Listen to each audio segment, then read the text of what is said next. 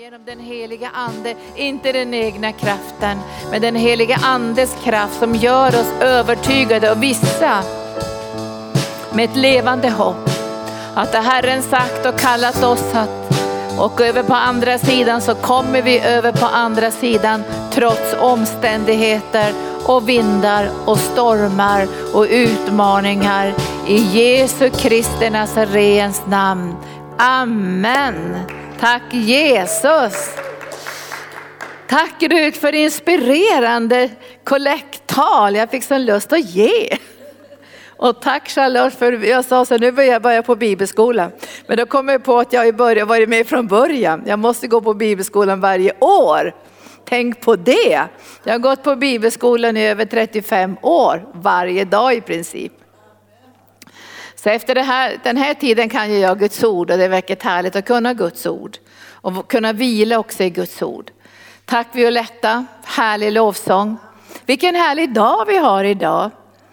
En dag då vi ska få växa i vår relation med Jesus. Och jag, jag kunde höra idag så här, det är inte säkert att du får en lätt seglats i livet.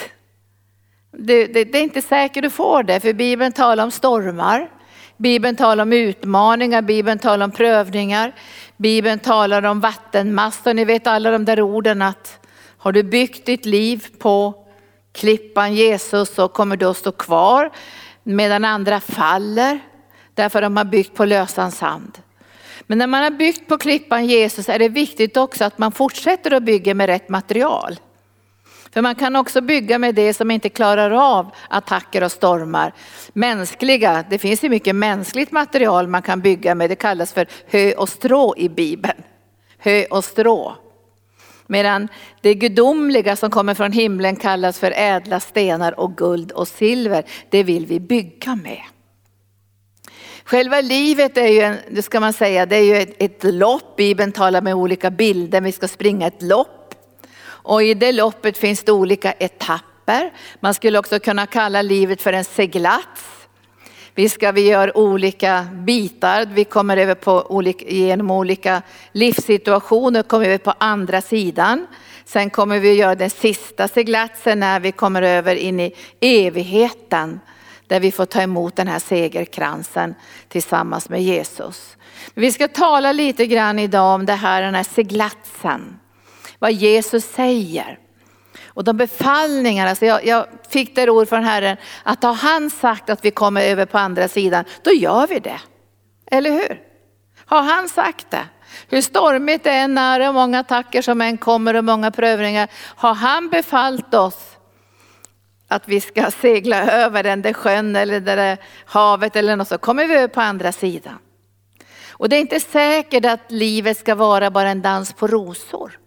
Jag har ju mycket Paulus, mycket som mitt föredöme att klara prövningar och attacker och omständigheter. Och en gång, det kan du läsa, jag ska bara citera det här i starten, i, i Apostlagärningarna 27, så har han, ju, han har vädjat till kejsaren. Alltså han vill stå inför kejsaren och, och tala om för honom varför han har råkat ut för så mycket förföljelse. För att han ska kunna berätta om tron på Jesus och den vägen.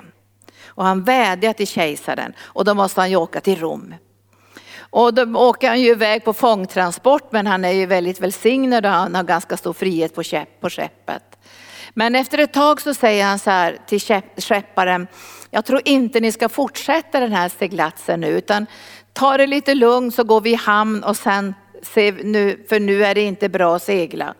Men den här skepparen han litade mera på sina egna erfarenheter, för han var ju skeppare, än på en predikant.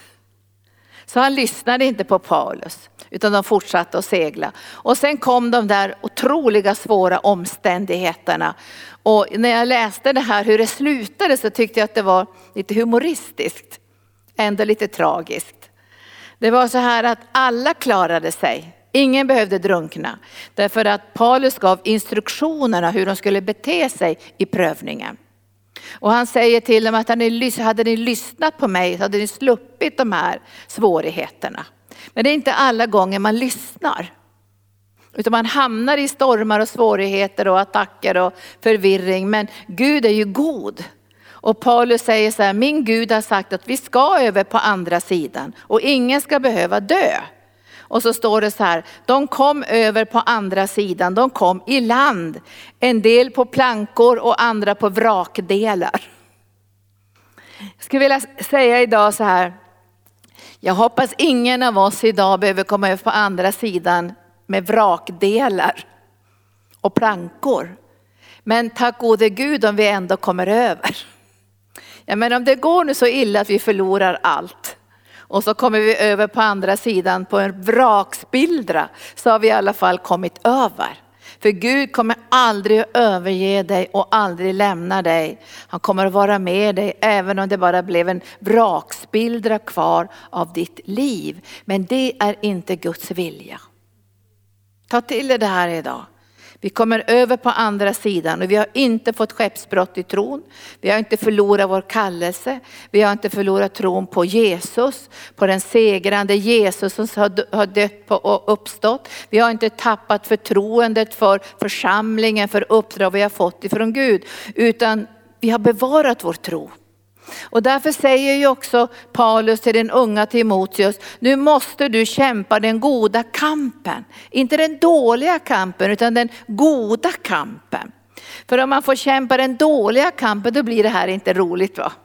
Då ger man upp. Men om man kämpar tillsammans med Jesus och han kommer aldrig att lämna dig och överge dig. Om du kämpar utifrån Guds löften och profetord. Så när Paulus säger till Timoteus, nu ska du kämpa den goda kampen, så säger han i kraft av profetorden som du har fått. Alltså du ska kämpa tillsammans med det som du har fått ifrån Gud. Du står inte ensam. Och ibland säger djävulen så här när man kommer i kriser och svårigheter, nu står du helt ensam, alla har övergivit dig, Gud har övergivit dig, det kommer att gå i skogen med allting och kommer du i land så är det väl på en vrakdel. Det blir bara, allt är bara gått sönder. Men det är så när vi är i prövningar och utmaningar så är Jesus där. Där ska vi titta på idag. Därför det kan storma till rejält i människors liv. Och vi är ju ett helandearbete på arken så det möter vi varje dag. Och det är en utmaning ibland. Jag pratade med pastor Gunnar i morse och sa att det är en utmaning men vi har fått träning. Vi, var, vi har arbetat i Svenska kyrkan också under många år. Och det var en träning att gå under en dag, det gör vi här i arken också, men jag, jag började träna tillsammans med Gud. Att gå från höjder av glädje till den djupaste nöd. Och jag kommer ihåg de svängningarna i mitt eget känsloliv också som en ung predikant. För jag hade ju mitt uppdrag att gå hem till döende, svårt sjuka. Som jag gick ofta på kanske 10-12 hembesök om dagen. Och sen mötte man så mycket nöd och så mycket lidande. Det slog in mot ett känsloliv. Och nästa stund skulle man i största glädjen, för då skulle man träffa några som var jättekära och skulle gifta sig. Och sen skulle man träffa sådana som precis hade fått ett barn och som fröjdade sig över det.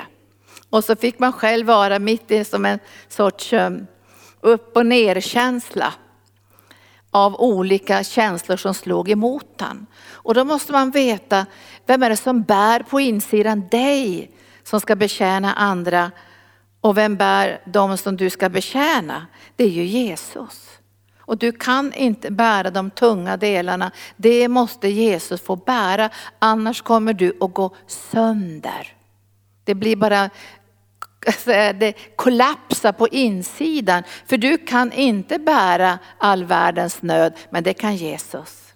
Och därför kommer vi över på andra sidan och vi hjälper människor att komma över på andra sidan. I Efesierbrevet 4, nu citerar jag bara lite, i Efesierbrevet 4 så står det att tjänstegåvorna ska rusta Guds folk. Ska rusta Guds folk. Och det, det grekiska ordet för rusta heter kartartisen. Kartartisen. Och vi tittade på det ordet, hur man använde det på den tiden, det här att rusta och utrusta. Och det var fyra olika områden hur man skulle rustas. Det ena var att rusta till ett rätt tänkande. När man är i nöd så måste man rustas till att tänka rätt. Man måste få hjälp att tänka i enlighet med Gud. För han har inte ändrat sig för att du och jag är i prövningar och svårigheter och utmaningar. Och han har inte heller ändrat sig när vi möter människor som är i svårigheter och utmaningar. Han är densamme. Så vi måste rustas med ett stabilt tänkande. För ett ont budskap fruktar jag inte. Mitt hjärta är fast. Det förtröstar på Gud. Att rusta till ett rätt tänkande så att vi inte åker berg och dalbana med våra känslor utifrån omständigheterna. Vi blir rustade med fasthet. Vi ändrar oss inte. Och varför ändrar vi oss inte? Därför Gud ändras inte. Vad säger ni? Visst är det så? Vi, vi rustar människor till till att tänka, att vara fast i sitt sinne. Därför Gud är fast i sitt sinne. Han ändrar sig inte dag efter dag. Och därför behöver inte du och jag heller åka berg och dalbana i känslorna när vi går från att möta människor i nöd till att möta människor i stor glädje. Därför att Jesus klarar av alla de här omständigheterna, både de positiva och de jobbiga och han ändrar inte. Väldigt bra fast i ditt sinne. Vad, vad, betyder det mer att rusta? Jo, då använder man det där utrusta kartatisen för att rusta till strid. Att träna Guds folk att klara av krig och strid och inte få friendly fire. Friendly fire använder man ibland inom militära termer. Det är när soldaterna skjuter på varandra. De blir så förvirrade i krigssituationer att de glömmer bort vem som är fiende eller den som är vän eller så blir det så förvirrat att man vet inte på vem man ska skjuta. Och därför måste man rusta Guds folk till strid. Alltså vi måste vara rustade varje dag för strid. Och vi får inte hänga av oss vår rustning. Vad säger ni om det? Många hänger ju av sig rustningen. Och du kan inte gå ut och strida i babyblöjor och tofflor. Alltså du bara kommer att bli nedskjuten. Utan du måste ha gudomliga skor på dina fötter. Och de skorna heter beredvillighetens skor. Det är Guds skor. Och de skorna kan du trampa på ormar och skorpioner och fördriva fiendens härskara. Visst är det bra? Vilka skor vi har fått. Och de ska vi ha på oss när vi sover också. Därför i drömmarna kan du gå på villovägar, eller hur? Alltså det finns ju många som passar på att synda i drömmen. För att det är ju inte, behöver man inte be om förlåtelse för. För man kan inte be om förlåtelse för drömmar. Men man kan ta auktoritet över drömmarna som en troende och vägra att gå in på syndens väg också under drömmarnas timmar därför att du har skorna på dina fötter och då kommer du få en auktoritet. Halleluja. Du har en vapenrustning.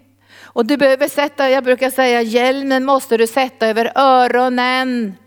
Jag är inte, jag är inte emot sådär att man, när man lyssnar på läkare så ska man inte säga du, du, du, du, du, du, du, du, jag lyssnar inte vad ni säger. Utan vi kan lyssna på vad läkarna säger men vi måste lyssna mera på vad Gud säger. Alltså hans röst måste vara starkare i vår ande. Annars kommer vi in under de krafter som kanske gör att vi blir totalt förtvivlade och ger upp. Men vi vet att för ett ont budskap fruktar vi inte, mitt hjärta fast för trösta för Gud. Och sen säger Abraham att även om han såg på sin egen kropp att den var så som död, så tvivlade han inte i otro för han visste att han som hade gett löftet är trofast. Därför måste vi ha hjälmen på vårt huvud och säkert dra ner över öronen så vi kan bevara rätt saker. För vi hör ju många saker och särskilt när människor går igenom svårigheter och behandlingar och möter läkare och, som kanske ger ett svårt budskap in i deras liv. Så är det viktigt att man har hjälmen på sitt huvud så att man bevarar de ord som man måste bevara. Och det är ord som har hopp med sig, ord som har tro med sig, ord som är förankrade i Guds hjärta och i skriften. Hjälmen. Var har vi hjälmen någonstans? Vi har ju så jättemånga barn ska ha hjälm. Inte hade jag någon hjälm när jag var liten och cyklade. Det fanns inte på den tiden. Det fanns inte säkerhetsbälte heller. Eller, det är ni som växte upp på 60-talet kanske. Det fanns väl inga hjälmar och, och, och sånt där. Men det är verkligen viktigt med hjälmen. Det är bra att barn har hjälmar. Därför slår man sitt huvud kan man få väldigt allvarliga skador. Och klarar inte du och jag att behålla hjälmen på, då kan vi få väldigt stora inre skador i vårt tankeliv och bli förvirrade. Vilken hjälm vi har fått! Och sen har vi fått ett svärd också. Där vi kan försvara oss och röja mark och bryta ny mark. Och så har vi fått en fantastisk sköld som vi kan lyfta upp och släcka djävulens alla brinnande pilar. Varenda en. Och så har vi Guds ord som ett bälte som vi kan liksom hänga upp eh, våra, våra vapen i det här bältet. Guds ords löften i livets alla omständigheter. Och ännu mer, vad har vi ännu mer? Vi har en pansar över vårt hjärta. Så vi ska rusta Guds folk till strid, kartartisen. Rusta Guds folk till strid. Alltså vi måste vara stridsberedda i den andliga världen. Vi, vi, får inte ha några långa omvägar och hur vi inte är stridsberedda och nu måste vi samla soldaterna igen och vi måste gå på kaserngården och öva några veckor. Utan vi ska vara beredda till strid och vi ska strida på rätt sätt. Vi ska inte strida i köttet utan vi ska strida mot andevärldens makter och väldigheter och våra vapen är starka inför Gud. Och de kan bryta ner tankebyggnader och höga bålverk. Vi ska rusta för krig, kartartisen. Det är ett rätt tänkande att rusta för krig och sen också ska vi rusta för det jag vill predika lite om idag, för en lång resa. Alltså vi ska, vi ska vi ska rusta oss för en lång resa, men vi måste också rusta oss för olika etapper. Bibelskolan är en sån etapp, träningsetapp. Det är en sån etapp. Och vi säger till alla elever, nu ska du klara och komma över på andra sidan. Ge inte upp mitt i bibelskoleåret. Det kan bli dålig ekonomi, det kan bli dåliga relationer, det kan bli bråk hemma, det kan bli jobbigt på arbetet, det kan hända olika saker. Men det är en träning för livet. Det är bara en kort seglats det här bibelskoleåret där man får träning i en trygg miljö. Det blir helt annorlunda när man hamnar som missionär i ett främmande land. Och du har ingen att fråga någon längre. Utan du måste fråga dig själv och Jesus. Eller hur? Du ska rustas för en lång resa och du ska tänka att du ska tjäna Jesus hela livet. En lång resa. Du ska inte rustas och tänka så här, åh nu springer jag mitt lopp men sen när jag är 65 då ska jag ta det lugnt. Nej, du ska rustas för en lång resa. Hela vägen, ända fram till mål ska du rustas för en lång resa. Och det här måste du tänka på ett rätt sätt och planera för en lång resa. Planera för att lägga ner ditt liv, att inte ge upp utan förkovra dig i ordet. Bygga upp dig i ordet, praktisera ordet så du inte blir en jättetråkig äldre person som inte haft kontakt med Gud på tio år. Utan du ska rustas för en lång resa och hålla dig andligt levande. För Guds smörjelse handlar inte om ålder eller kön. Det handlar om att vi bevarar Guds skatt i ett lerkärl. Och Gud struntar i om ditt lerkärl är tjockt eller smalt eller gammalt eller ett ungt lerkärl. Han vill titta på skatten som finns på insidan. Så nu rustar vi dig för en lång resa. Det är alltid lättare att rusta för en kort resa. När jag reser till Filippinerna så är det en lång resa. Och jag tycker att det är jobbigt med de där långa resorna, särskilt när man inte alltid får bönesvar. Säger, gode Gud, låt mig slippa sitta i mitten på tre raden. Och låt mig sitta, slippa sitta med några som är jättekraftiga och som springer upp hela tiden på toaletten och som tränger och det är så jättejobbigt den här långa resan så jag brukar säga, hur ska jag rusta mig för den här långa resan? Jag gör den här långa resan i anden. Så jag tänker, nu är jag på Arlanda, tack Jesus, jag är på Arlanda, nu, nu är jag där i det rummet och väntar nu, sen går jag in på flyget och sen när jag sitter på flyget ska jag ha jättebra kontakt med dig Jesus. Och så tänker jag igenom varje moment. Så jag tänker till och med igenom momentet när jag kommer fram vilka jag ska predika för, vad Gud ska göra genom mig. Så att jag är rustad i den heliga ande. Och det här har hjälpt mig mycket. Och det sa Herren, du ska, du, du ska bereda din väg genom bön. Du ska gå din sträcka i bön innan du går den på ett naturligt sätt. Så gå din sträcka i bön. Så vi rustar med ett rätt tänkande. Du ska tjäna Gud länge. Och du ska vara levande länge, du ska ha vision i ditt hjärta. Och som Bibeln säger, de äldre ska ha drömmar. De yngre ska ha visioner, det ska kopplas ihop. Det är övernaturliga. Och det finns väl inget tråkigare för en ung människa att koppla ihop med någon som har tappat alla drömmar. Eller vad säger ni? Det måste ju vara jobbigt. Då måste man tänka bort med de där tråkiga typerna, nu kör vi. Utan vi måste stå tillsammans med Guds drömmar i våra hjärtan. Vi rustas för en lång resa. Och sen den fjärde delen i den här rustningen, det är att ha sitt nät tvättat varje dag och vikt. Det är en utmaning. Att rustas, att inte slarva med sitt andliga liv. Utan på den tiden när de talade om kartartisen och att rusta, så rustade man näten. Alltså man tog upp näten, det gjorde ju lärjungarna också. Man tvättade näten, man rensade näten från sjögräs och sånt där. Och så lagade man näten och så vek man ihop näten så man var redo för nästa dag. Det var kartartisen, att rusta dig att kunna vara i tjänst varje dag. Det är en utmaning. Men vi ska över på andra sidan, för Gud kommer inte att lämna oss. Och Paulus han talar ju om det här många gånger till den unga Timoteus och säger han, Timoteus, han säger så här, nu måste du titta på hur jag har levt. Jag har sprungit mitt lopp, jag har bevarat min tro. Och eh, jag har gjort det som Herren kallade mig till. Och nu är jag beredd att ta emot också segerkransen. Och det finns en väldigt stor uppmuntran där. Ja, nu ska jag hålla på länge idag och predika. Ni får skrika om ni inte vill höra något längre. Men jag känner att jag har ett jätteviktigt budskap på mitt hjärta. Det Gud har sagt de här sista veckorna är faktiskt till arken. Förbered er för andutgjutelse. Förbered era hjärtan och förbered församlingen för andeutgjutelse.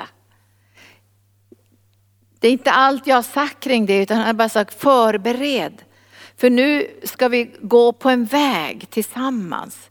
Och det som Herren sa det var att i många väckelser så är det bara några som får del av förnyelse. I nästan alla väckelser så är det några i en församling, ofta blir det en splittring då för de vill starta någonting annat. Eller så dör den här väckelsen, det blir för få som gensvarade. Så att det är inte så vanligt att alla får del av Guds välsignelse. Så det jag har bett över nu väldigt mycket som jag önskar att ni ska ta in i era hjärtan, att alla ska få del av förnyelse, väckelse och andeutgjutelse på den här platsen. Alla ska med. Alla ska med. Visst vill vi det? Alla ska med. Barnen ska med. Alltså vi ska ha en väckelse bland barnen. Vet du, vi, vi har ju läst väckelsehistorier, det har du också gjort, de här ropaväckelsen när tusentals barn bara skrek att Jesus lever. Stod på, på, på alla möjliga höjder och murar och bara ropade. De var helt brinnande av eld i den heliga ande. Barnen ska med. Tonåringarna ska med. De, de unga ska med. De medelålders ska med, de äldre ska med, alla generationer ska med. Och jag tror att den här, den här väckelsen som Gud vill gjuta ut i den här yttersta tiden, där ska alla med. Alla ska med och alla ska få del av smörjelse. Så att världen ska få se någonting som är annorlunda. Det är ingen liten evangelisationsväckelse, några hippies som jag var med i när jag var ung. Det är inte den bibliska modellen, det var underbart. Vi hade stort tält och vi evangeliserade och så. Det, det, är inte vad Gud har tänkt. Alltså det, det är bra men det är inte den fulla bilden. Ser ni det här? Det är inte heller bra när församlingarna bara har jätteunga människor och de äldre säger, nej nu drar vi oss undan, vi, vi, vi håller på att planera nu och flytta till Spanien och ta det lite lugnt. Jag tycker inte om att höra sånt, jag blir, jag blir inte irriterad men jag känner mig bedrövad. Därför att det inte är Guds vilja. Det som världen ska få se är ett folk. Ett folk, ta till det, det är ett folk. Och församlingen är ju ett folk. Alltså jag som pastor här i arken blir liksom Guds, väldigt gudsfruktan ofta som kommer över mig. Därför församlingen är i olika faser i livet. En del är superlyckliga och de har fått bönesvar, ekonomin är på topp och de har fått vänner och fått lägenhet. Andra är det djupaste nöd. Alltså de kanske sörjer någon som har dött eller går igenom en svår sjukdomsperiod. Och i en församling, i ett folk så finns det väldigt många olika utmaningar. Det är så. Och därför måste man tro att när, när Guds ord går ut så talar han till var och en i den personens livssituation. Det är typiskt heliga ande. Det kan ingen pastor göra, kan ingen evangelist göra. Tänka, ska jag prata till den, de är i nöd, de där är lyckliga, de där har fått bönesvar och så ska man försöka nå alla grupper på ett naturligt sätt. Det kan vi inte göra. Vi måste bara lita på att den helige ande kan bryta brödet och fördela brödet, eller hur? Det är den helige andes mirakel. Och därför måste vi be för förkunnelsen, be för lovsången, be för förebedjarna så att den heliga ande kan fördela brödet. Så inte vi bara får en slags ytlig själisk förkunnelse som inte ger näring in i människors liv. För många behöver näring när de är på toppen såklart. Andra behöver näring när de är i botten. Men Gud är både på toppen och i botten på samma gång i ett möte. Ett folk, ett folk. Och folktanken är den bibliska tanken. Och när, när, när Herren talar till mig, för jag har tre bibelställen jag vill ge idag, så är det första ifrån Joshua bok kapitel 3. När, när Herren säger genom Joshua, nu ska du säga till folket, helga er. Ge utrymme till Gud nu, för jag ska göra under. Och ni ska få gå på en väg som ni inte har gått på. Vad var det för väg de inte hade gått på? Jo, de hade inte gått in i löfteslandet. Det har gått 40 år och de var fortfarande i öknen. För Gud hade tänkt löfteslandet. Men de hade inte hittat den vägen eller gått på den vägen eller förmått att gå på den vägen därför att det fanns för mycket uppror. För mycket synd, för mycket knot och knorr. Så att hela generationen av det folket som hade fått lämna Egypten fick dö i öknen. Det ska inte ske igen om vi ber till Herren, eller hur? Det ska inte ske igen att Gud måste hoppa över en generation. Utan Gud ska ha med alla generationer i förnyelse, andutgjutelse och väckelse. Gud förmår det. Och vi behöver be till Herren att alla ska drabbas av smörjelsen. Barnen, tonåringarna, de äldre, alla ska drabbas av den här härlighetsväckelsen, Guds närvaron. Och Joshua han säger, nu har, ni, nu har hela den gamla generationen dött i öknen och nu måste ni helga er för nu ska ni gå på en väg som ni inte har gått på förut. Jag har inte gått på den här vägen förut och ni måste ha blicken på arken. Och så säger han, hela jordens ark hela jordens förbundsark. Nu lyfter han det. Det är inte bara ni som ska gå på den här vägen. Alla folk ska gå på den här vägen och ha blicken på Jesus. För han är arken. Och så säger Joshua, nu måste ni helga er, ni måste helga er nu, bereda er och så måste ni lyfta blicken. För när, när prästerna, leviterna börjar bära arken, då måste ni komma i rörelse. Och det här ska vi be över att det får bli en rörelse på insidan. Vi kommer i rörelse. Och när vi kommer i rörelse då händer det någonting som Bibeln kallar för engagemang. Alltså det finns väl ingenting vackrare när man känner att folk börjar bli engagerade. Ofta blir man ju engagerad mest om det rör ens eget liv kanske. Men det finns ett högre plan som kallas för folkets plan. Alla ska få dela Guds härlighet, alla ska få dela Guds närvaro. Vi har folkets behov och Guds önskan för folket i våra hjärtan. Och Gud ville att alla skulle över jordens vatten. Alla skulle över, varenda en. Och det, det är ju verkligen viktigt att prästerna och leviterna inte var för snabba. Nu tar vi den här godbiten och springer. Utan det står här i Joshua kapitel 3 att prästerna stod i jordens vatten så länge som det behövdes till hela folket hade kommit över på andra sidan. Så stod de i vattnet. Vilken kärlek! Att stanna kvar i vattnet. Och det står när de klev ner i jordens vatten så, så stannade vattnet och blev som en mur det var ju samma manifestation som när de gick över i Röda havet. Det kan vi ju läsa om, det blev på samma sätt. Men nu skulle de ju ge en över jorden som var översvämmad. Och när prästerna steg ner i vattnet så stannade vattnet upp så alla fick gå över på andra sidan. Men innan de fick gå över predikade Joshua för dem. Innan de fick gå över som ett folk så säger han till dem så här, jag läser det. Han, han sa, kom hit säger han, ni Israels barn, nionde versen, och hör Herrens ord. Joshua fortsätter, av detta ska ni förstå att den levande guden är mitt ibland er och han ska driva undan kananéerna, hetiterna, heviterna, periseerna, gigashererna, amoreerna och jesuiterna för er. Eller inte jesuiterna utan, utan jes, jebusiterna för er. Alltså sju olika fiendefolk skulle drivas undan för Israel. Sju stycken fiendefolk. Och det kan vara en bild på hela fiendens härskara. Sjukdomar, attacker, krig, nöd, ångest, psykisk ohälsa. Var en mörkrets makter uppenbarar sig så får han böja sina knän.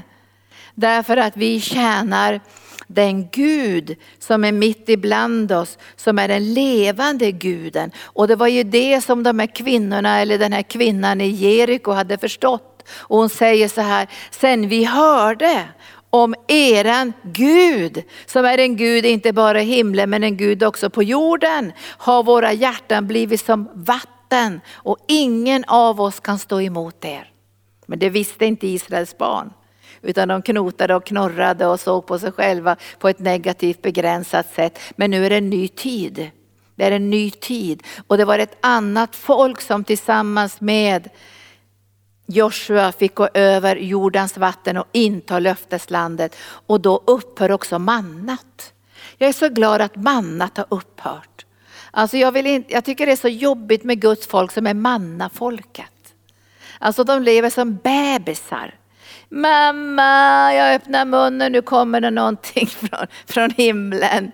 Mata mig nu. Alltså det, det är inte kritiskt när jag säger det, men det, det, måste vara jättesvårt för Jesus att bygga någonting med mannafolket. Utan det står att när de kom in i löfteslandet upphörde mannat. För nu skulle de leva av sådd och skörd, av ansvarstagande. Halleluja. Det vart en ny resning ny identitet, en ny styrka för det här folket. Och de kom in i löfteslandet och med frimodighet, det kan ni läsa, så intog de ju område efter område. Och den första platsen som de intog var helt omöjlig. Det var Jeriko. Det var så breda murar att man kunde köra flera hästspann bredvid varandra. Och de hade ju inga vapen som de skulle kunna använda mot fienden. Men de visste att Gud hade de vapen de behövde. Och jag tror vi kommer att möta många sådana här fästen. Och ett sådant fäste är ju sjukdomar och psykisk ohälsa som plågar människor så fruktansvärt. Och vi vet att hur mycket vacciner och hur mycket läkarvård och hur mycket man kan hitta på i vetenskapen så räcker inte det, det för djävulen hittar på nya sjukdomar och nya virusar och nya varianter av virusar. Och därför måste vi ha en annan beredskap i den heliga ande för att kunna stå som segrare och övervinnare. Vi är inte emot vaccin och sånt, men vi ser ju att djävulen hittar på nya variationer. Och han kommer på nya saker. Och många gånger så tror jag att alla de här cancersjukdomarna som kommer nu är en frukt av alla gifter och tillsatser och allt som finns i, i mat och i kläder och i, i, i, i möbler och allt det som förgiftar människor utan att vi vet om det, som också är cancerframkallande. Men Gud har gett ett löftesord, eller hur? Om vi dricker dödande gift så ska det inte skada oss. Och vi ska över på andra sidan. Men jag kan inte säga till dig idag att din seglats ska vara så jättelätt. Att du ska ha en jättelätt seglats. Vi vet inte hur vår seglats kommer att bli och de här etapperna hur de kommer att bli. Men jag vill säga till dig, du kommer över på andra sidan, tack Jesus. Och allihop kom över på andra sidan, ingen blev efter. Tack Jesus. Nu ska vi se på två bibelställen så vi ska se vad Jesus säger. Vi ska titta i Matteus 14 först. Matteus 14, tack Jesus för det här bibelstället, så uppmuntrande. 14 kapitlet. Så står det här i 14 och 22, det var efter Jesus hade gjort de här miraklerna och människor hade fått äta, flera tusen hade fått bröd och det hade blivit tolv korgar över. Och nu säger Jesus till lärjungarna i 22 versen, han befallde dem att stiga i båten och fara i förväg över till andra sidan sjön. Han sa inte nu ska ni åka över på andra sidan sjön men ni kommer att drunkna tyvärr på halva sträckan. Då skulle inte han ha sagt så här, nu ska ni åka över på andra sidan sjön. Det var ett uppdrag som de fick. Men jag tror att de glömde det när stormarna kom och attackerna kom. För Jesus han skickar iväg dem och så går han upp på berget för att vara för sig själv och be. Men när det blev kväll var han ensam där. Och, och, då står det så här, och båten var redan långt från land och hårt ansatt av vågorna eftersom de hade motvind. Det är inte kul med livets motvindar, inte vill ni ha det va? Men jag vet inte om jag kan säga idag att ni alla kommer att få en fantastisk seglats och lagom vind och seglen på topp. Och, vet du, det kan bli en riktigt bra motvind. Och då kan man ju tänka, men inte kan vi komma över på andra sidan sa han fel saker menar han inte vad han sa. Säger han du ska över på andra sidan så spelar det ingen roll om det är motvind eller medvind, du kommer över. Halleluja! Jag är helt övertygad om det. Alltså nu hade Jesus ingen båt ens. Så han kunde inte hjälpa dem så. Men när, han fick, när, när lärjungarna fick se Jesus, för han tänkte nu får jag gripa in. Jag tror att egentligen hade ju Jesus tränat dem att ta auktoritet, eller hur? För att han, när han, den här sista texten som jag ska ha idag, när han, när han ligger och sover i båten, då reser han sig upp och stoppar vindarna och vågorna och allt det här. Men jag tror att han hade önskat att lärjungarna skulle ha gjort det. Att de hade haft ett sånt förtroende för honom, att de hade varit rustade i den livssituationen, att de hade kunnat ta auktoritet. Det var väl det han önskade. Och när han satt där på bergsknallen så tänkte han, åh de kommer inte att klara det här. Nu, nu kommer de att tappa taget och nu kommer de att tro att de kommer att gå under. Så det var en jobbig situation. Och jag är så glad att Jesus alltid griper in. Han satt inte och tittade, nu får vi se hur det går. Nej, det gick dåligt det här. Nu håller de på att gå under igen och kan de inte ha lite tro, vad är det med dem? Men han stiger ner från berget och, sen, och så står det att han börjar gå på vattnet. När lärjungarna fick se honom på sjön, då blev de förskräckta. Det är ett spöke, skriker de. Men Jesus säger, var lugna, det är jag, var inte rädda, det är jag. Och jag tror att när vi kommer in i förnyelse, att ta nya steg tillsammans med Jesus, så är det viktigaste för oss som folk att vi hör Jesus säga, det är jag. För vi ska inte in i villolära, konstigheter och över, så att säga, överdrifter och sådana saker. Vi måste höra i vår ande som kollektiv, det är jag. Och då kan vi få en vila på insidan och kanske vi får en specialutrustning också i den situation som vi står i för att kunna övervinna och segra. Och sen, jag tycker, tycker om den här berättelsen, Petrus svarade, han gensvarade på en gång, Herre om det är du, så befall mig att komma till dig på vattnet. Han säger ett enda ord, kom. Och jag tror han säger det till oss också.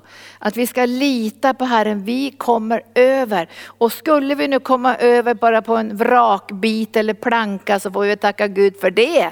Men jag tror inte att det är Guds vilja. Ja, men han kommer ändå vara med oss. Kom säger han. Petrus steg ut ur båten och gick på vattnet. Men när han såg hur stark vinden var blev han rädd. När han såg hur stark vinden var.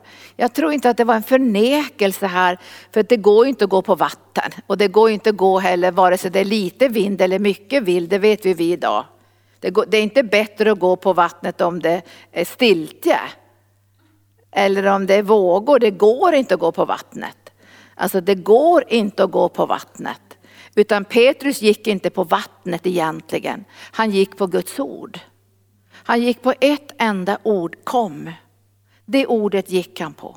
Och det ordet bär oavsett om det är stora vågor, små vågor, starka vindar eller svaga vindar. Han sa kom. Tänk att gå på det ordet. Och så glömde han att hålla blicken på Jesus. Och när vi är i de här, de här etapperna i livet får vi inte glömma att ha blicken på Jesus. För en del av er kommer att få möta stora stormar. Vindar som blåser kraftfullt. Kanske ni inte hittar någon ens i församlingen som kan säga, men jag har haft en liknande storm. De kanske inte har haft en sån storm. Men du är aldrig ensam, för Jesus är med dig. Det kanske inte finns någon som kan säga, ja men jag har seglat i en riktigt stark storm. Många kanske aldrig har upplevt den nöd som du upplever. Men Jesus har känt den nöden. Han har burit den nöden. Han har segrat på Golgata kors. Därför kommer du över på andra sidan utan att du har tappat tron och gått sönder på insidan. Du ska inte få skeppsbrott i din tro. Du kommer över starkare. Och Petrus han börjar ju sjunka här. Men även då så står inte Jesus och säger, nu får vi se hur man sjunker.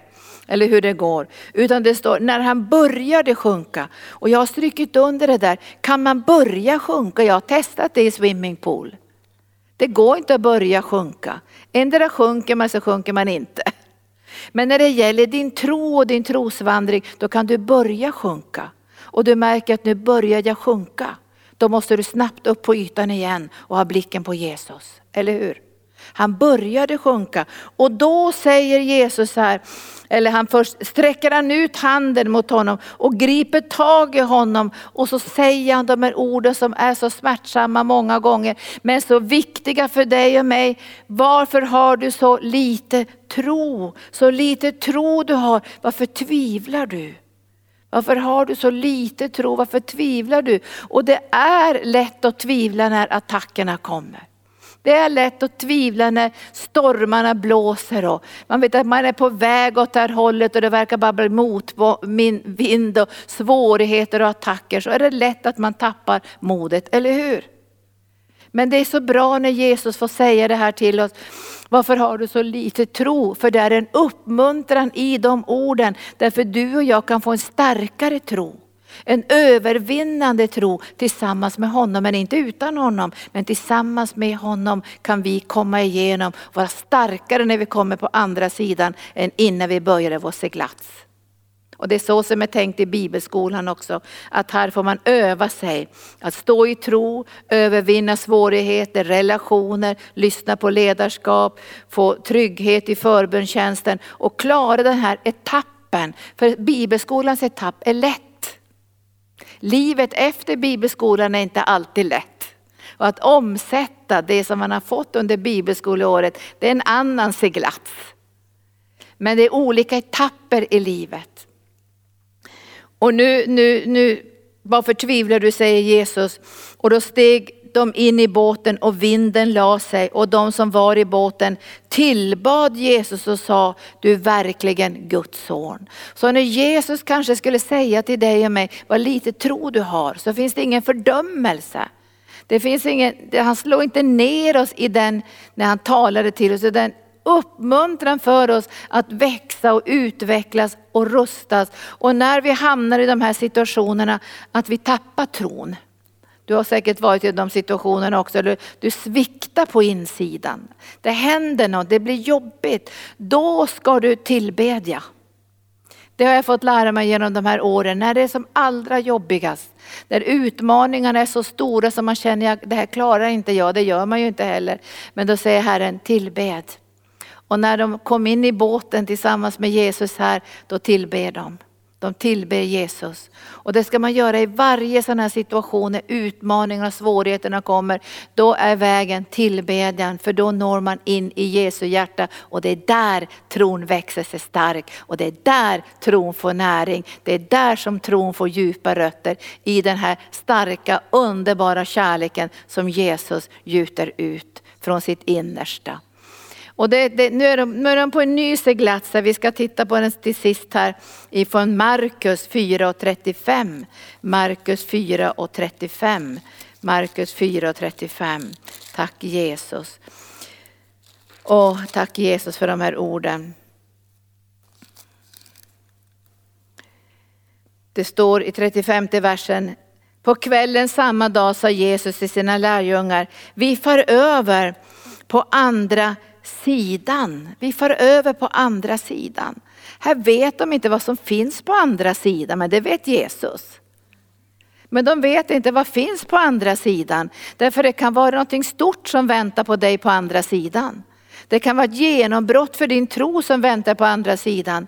Det kan vara en stark smörjelse för din tjänst och din framtid som väntar på andra sidan. Det är inte undra på att djävulen sätter igång en storm då. Han skjuter inte på en död höna, eller hur? För Jesus visste på andra sidan finns det en man som har 5000 onda andar. Det sa inte han till lärjungarna men han visste när vi kommer på andra sidan, då finns befrielsetjänsten. Men när de är på väg så tänker Jesus vet vi ska över på andra sidan. Vi ska in i befrielsetjänsten. Men Jesus visste att under den här seglatsen så blir det väl lite motstånd från mörkrets makter. Eller hur? Och Jesus la sig och sov i båten. Han tog den här inre vilan för han visste, har Gud sagt vi ska över på andra sidan. Vi kan stressa sönder oss på den här seglatsen. Vet du, vi kan bli så utbrända, vi kan bli så förtvivlade, vi kan bli så nedbrutna att när vi väl kommer på andra sidan är vi som vrak allihopa. Eller det är så trist när det blir så.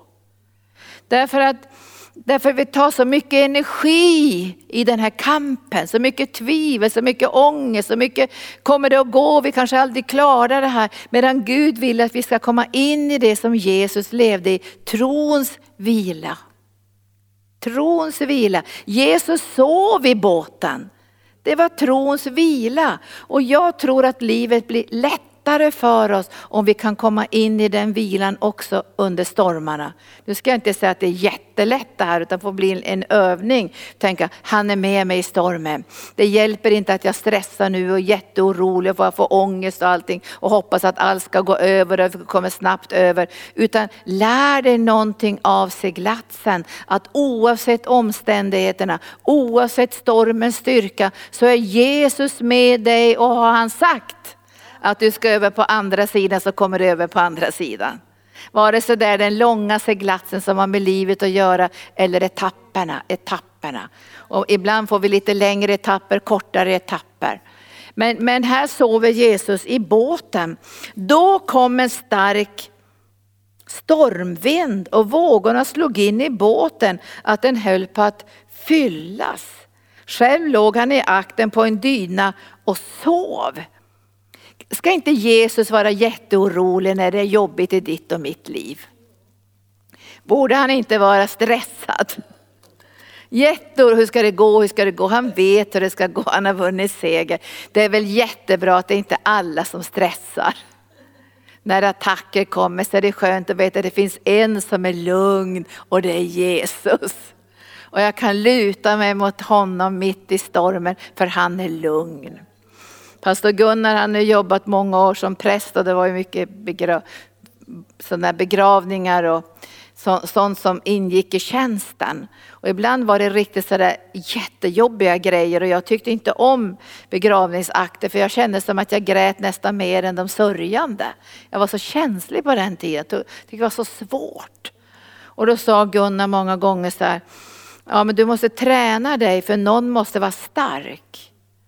Någon måste vara stark i den här situationen. Någon måste, hålla ihop den här situationen. Någon måste klara av att ge de andra styrka. Och då tänkte jag, ja men det gör ju Jesus. Alltså han klarar av att ge styrka, för han faller inte ihop i stormarna. Han undrar inte om Gud har övergett honom eller om det kommer att gå åt skogen med det här. Utan det finns ett lugn hos Jesus och vi behöver lära känna det här lugnet så att vi inte stressar sönder oss under den här seglatsen och börjar tänka felaktiga tankar. Vad säger ni om det? Nu ska vi se hur det här slutar. Nu börjar han bli arg på Jesus. Mästare, du bryr dig inte om att vi går under. Alltså ser inte hur jobbigt vi har det och du ligger här och sover. Det var ju inte så, Jesus hade ju full koll på situationen. Jag tror han låg och sov räv.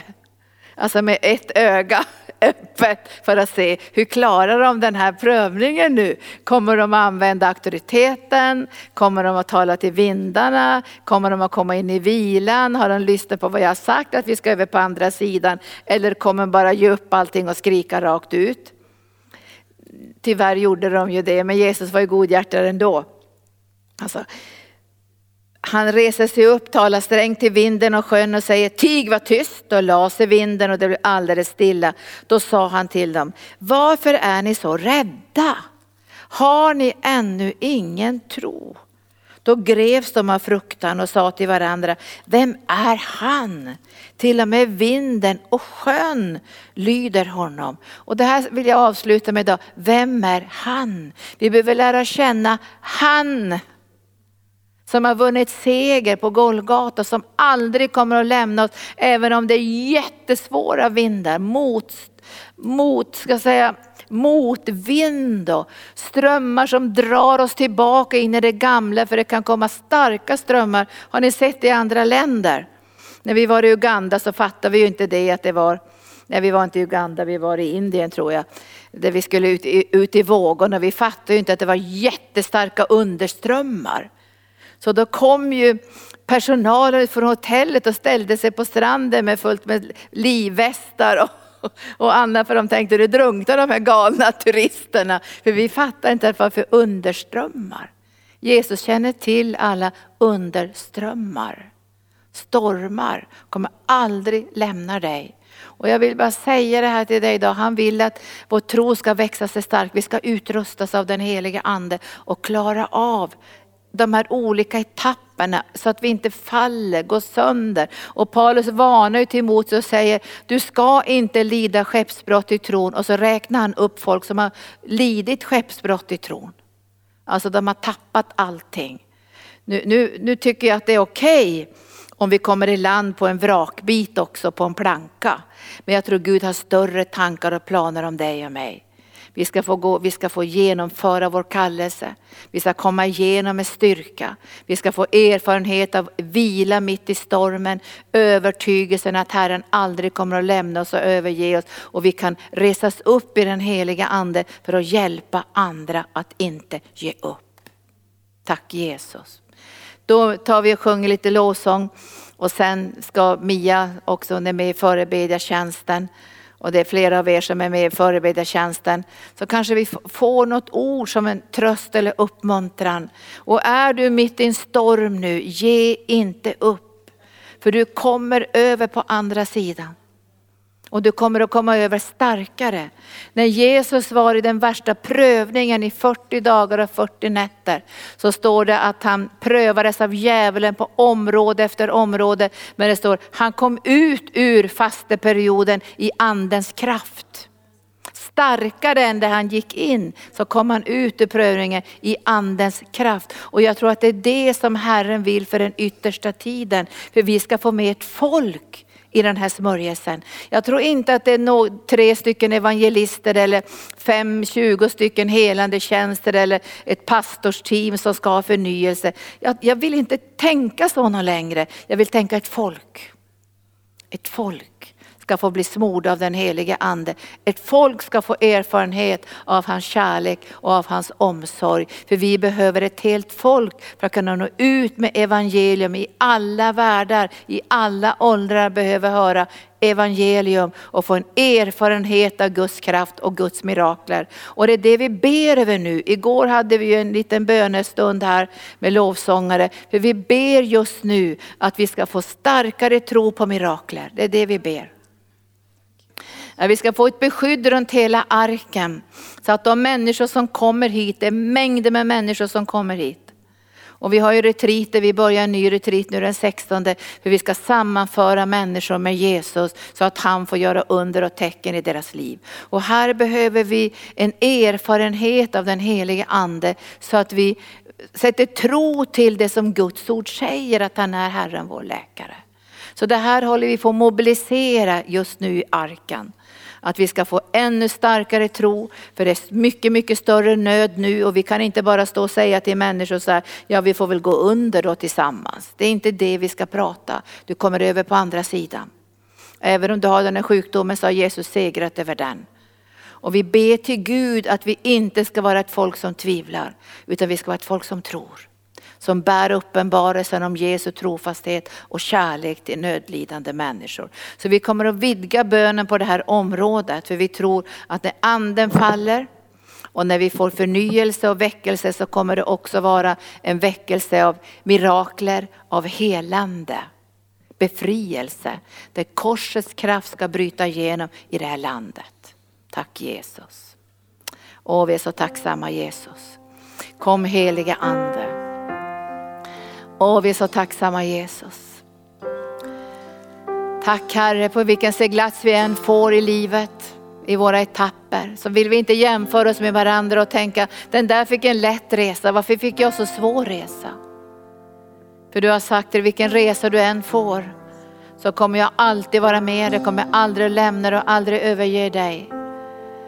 Därför när vi seglar vår etapp så ska jag vara med dig aldrig överger dig, ger dig styrka och tränar dig att tala till vindarna och tala till vågorna. Och lita på min kraft och närvaro.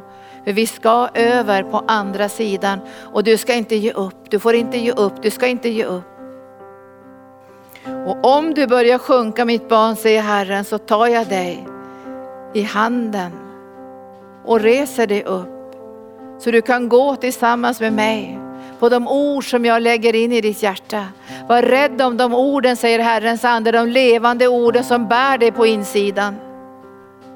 Som Paulus talar till den unga Timoteus, kämpa nu den goda kampen Timoteus tillsammans med profetorden som du har fått, löftesorden för framtiden. För du kommer över på andra sidan.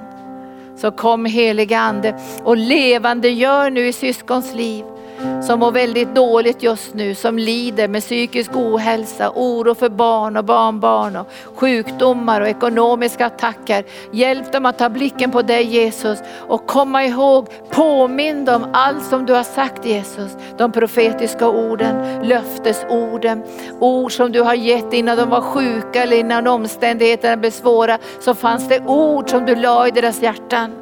Så uppliva de orden nu. Kom helige Ande och uppliva de orden.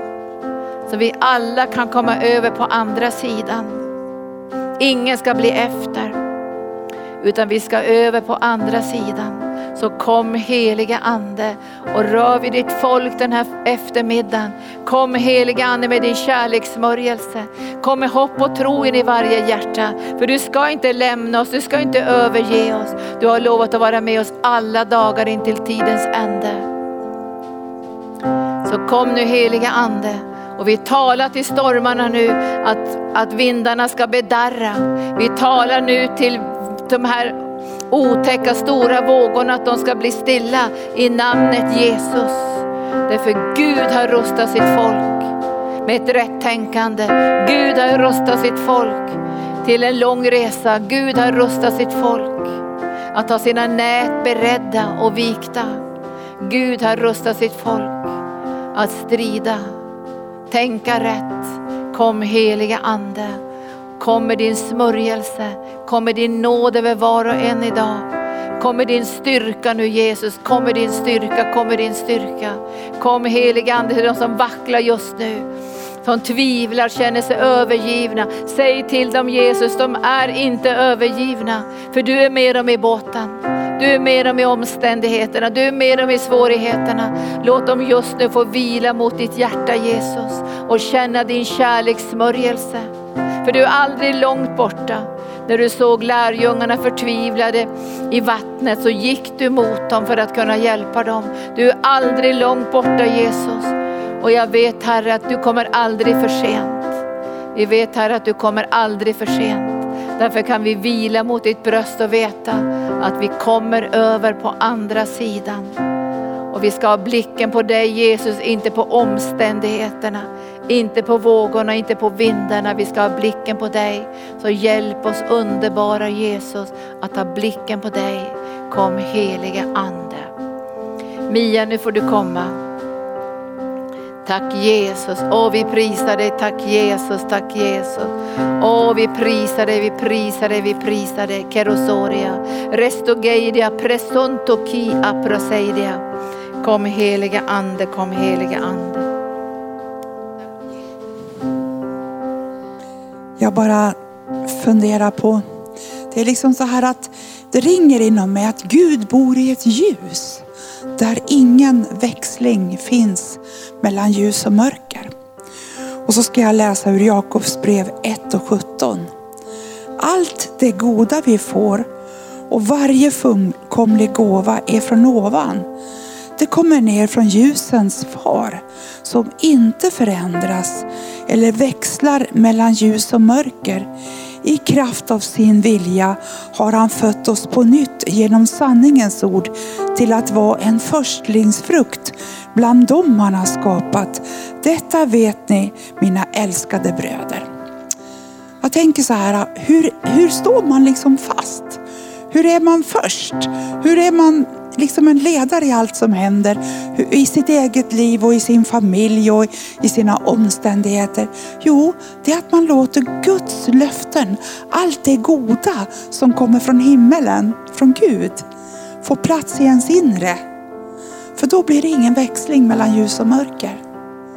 Då har man liksom sitt inre fäste någon annanstans än i det som händer omkring en just nu då har man sitt fäste hos ljusens far där inget förändras eller växlar mellan ljus och mörker.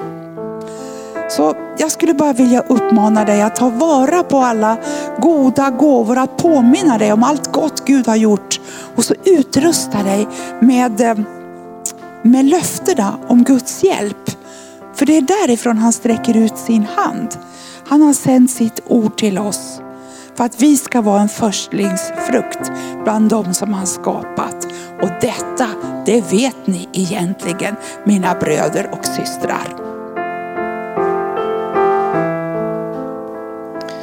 Tack Jesus. Du säger att du inte ska pröva oss utöver vår förmåga Jesus. Och jag ber just nu mina systrar och bröder Jesus att vi ska kunna stå starka i prövningarna Jesus. Att du ska göra våra steg fasta Jesus. Och låta oss känna att vi har klippan under oss Jesus. Det står i ditt ord om, om Josef som blev såld av sin familj, så sviken. Och han tjänade troget i palatset men ändå blev han kastad oskyldig i fängelset. I en mörk fängelsehåla. Han måste känt sig så övergiven och känt som att du var långt borta. Och kanske är vi många som känner att vi är på det här stället just nu Jesus. Men vi sträcker oss efter dig och ditt löfte. För vi ser också att det var Josef du ville använda för att rädda en av de största stormarna Egypten skulle gå igenom. När han skulle rädda dem ur sin hungersnöd. Han var en nyckelperson för ditt rike Jesus. Och vi vill ha den här tron Jesus. På vår kallelse Jesus. På din kallelse, på ditt anspråk på våra liv Jesus. Att vi kan vara som honom. Att vi kan vara en nyckelperson i den tiden vi står i Jesus. Att stormen är värd att gå igenom. För på andra sidan finns det en man som behöver befrias. Som ska predika för tio städer Jesus i ditt namn Jesus. Som ska, få, eh, som ska nå folket med din frälsning Jesus. Som ska förlösa din kraft över nationer Jesus. Så vi tackar Jesus för din styrkas vind i våra segel Jesus. Vi vill inte bara komma i land på planka Jesus. Vi vill ha en hel alltså, galjon, vad heter det, sån stor skepp Jesus som är tungt, som behöver mycket vind Jesus. Så vi kan stå starka med och vara stolta, raka i ryggen över att du kommer med din helige andes kraft och driver det här verket i mål. För i oss själva kan vi inte göra det, men i dig och i din nåd är vi mer än övervinnare. Vi är övervinnare för att vi har någonting att övervinna, men vi är mer än övervinnare för att vi har dig att göra det genom Jesus. Tack Jesus. Och Gud han säger att uh, ingenting är omöjligt för mig. Allt är möjligt för mig. Och även om du skulle vara på en sån här planka i livet så kommer Gud att uh, han kommer att hjälpa dig i den situation du är i. Och jag upplever att det är människor som har obotliga sjukdomar och att Gud vill tala hopp in i ditt liv. Han vill ge dig det här själens ankare så att du får eh, tro till din situation. Han kommer ge dig ord i din, i din situation som eh, kommer bära dig och som kommer hjälpa dig genom din tid och din sjukdomstid. Och han vill befria dig, han vill hela dig, han vill göra mirakel under och täcker i, i ditt liv. Och han eh, är mäktig att göra det. Och han vill bara ge dig nytt hopp och ge dig en ny glöd i hjärtat. Att ingenting är omöjligt för honom. Även om du känner att det är en omöjlig situation du sitter i så är ingenting omöjligt för honom. Han vill ge dig ny styrka och ny kraft. Så jag bara ber för dig i Jesu namn. Så bara tackar jag dig Jesus för att du vill hjälpa de här personerna som kanske sitter med obotliga sjukdomar och hopplösa situationer. Jag bara ber i Jesu namn. Jag bara ber att din kraft ska gå in i de här människornas liv, i deras kroppar Gud. Och jag bara proklamerar din seger över de här kropparna. I Jesu namn så bara tackar dig för att dina, ditt, dina under och mirakel Gud, inte förbi utan du vill beröra de här människorna på ett mäktigt sätt Gud. Just nu, jag bara tackar dig för din helande kraft, för kraftgärningar och helande i Jesu Kristi namn. Jag bara proklamerar din seger över de här människorna, att du bara ger dem ord ifrån dig. Ord som bara kan göra så att de får det här själens ankare innanför förlåten, in i din närvaro Gud. Och jag bara upplever också att du ska lovsjunga Gud mycket. För att du får tro när du lovsjunger Gud, att du ska börja komma inför hans ansikte på det sättet.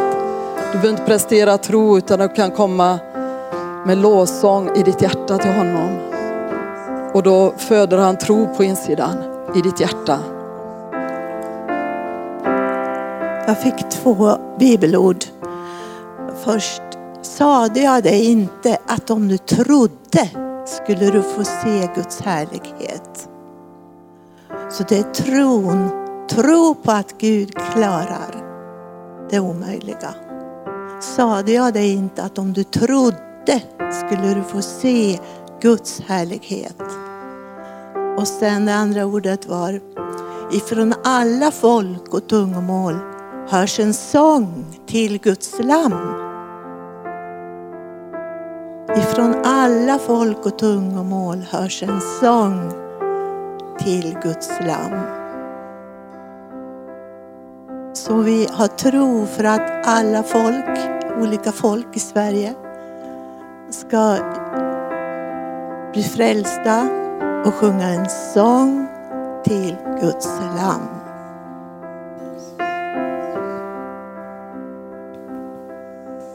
Ja, det var ett väldigt underbart ord också. Och det står ju här att eh, Petrus, det var faktiskt han själv som sa, men mästare låt mig gå på vattnet på din befallning.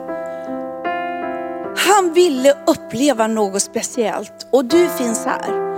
Antingen sitter du här eller så är med via tv-sändningen.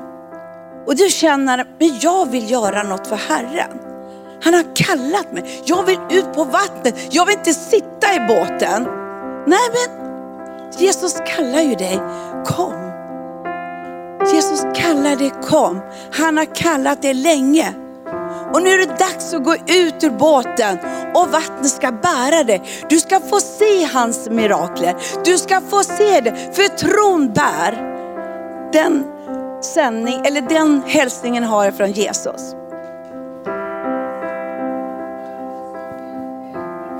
Sången. Vi ska släppa fram alldeles strax Rut som också har något från Herren. Men innan vi släpper fram det Rut så ska vi sjunga den här sången för det känns som att det, det är ett löfte eller en uppmuntran till flera utifrån den här sången.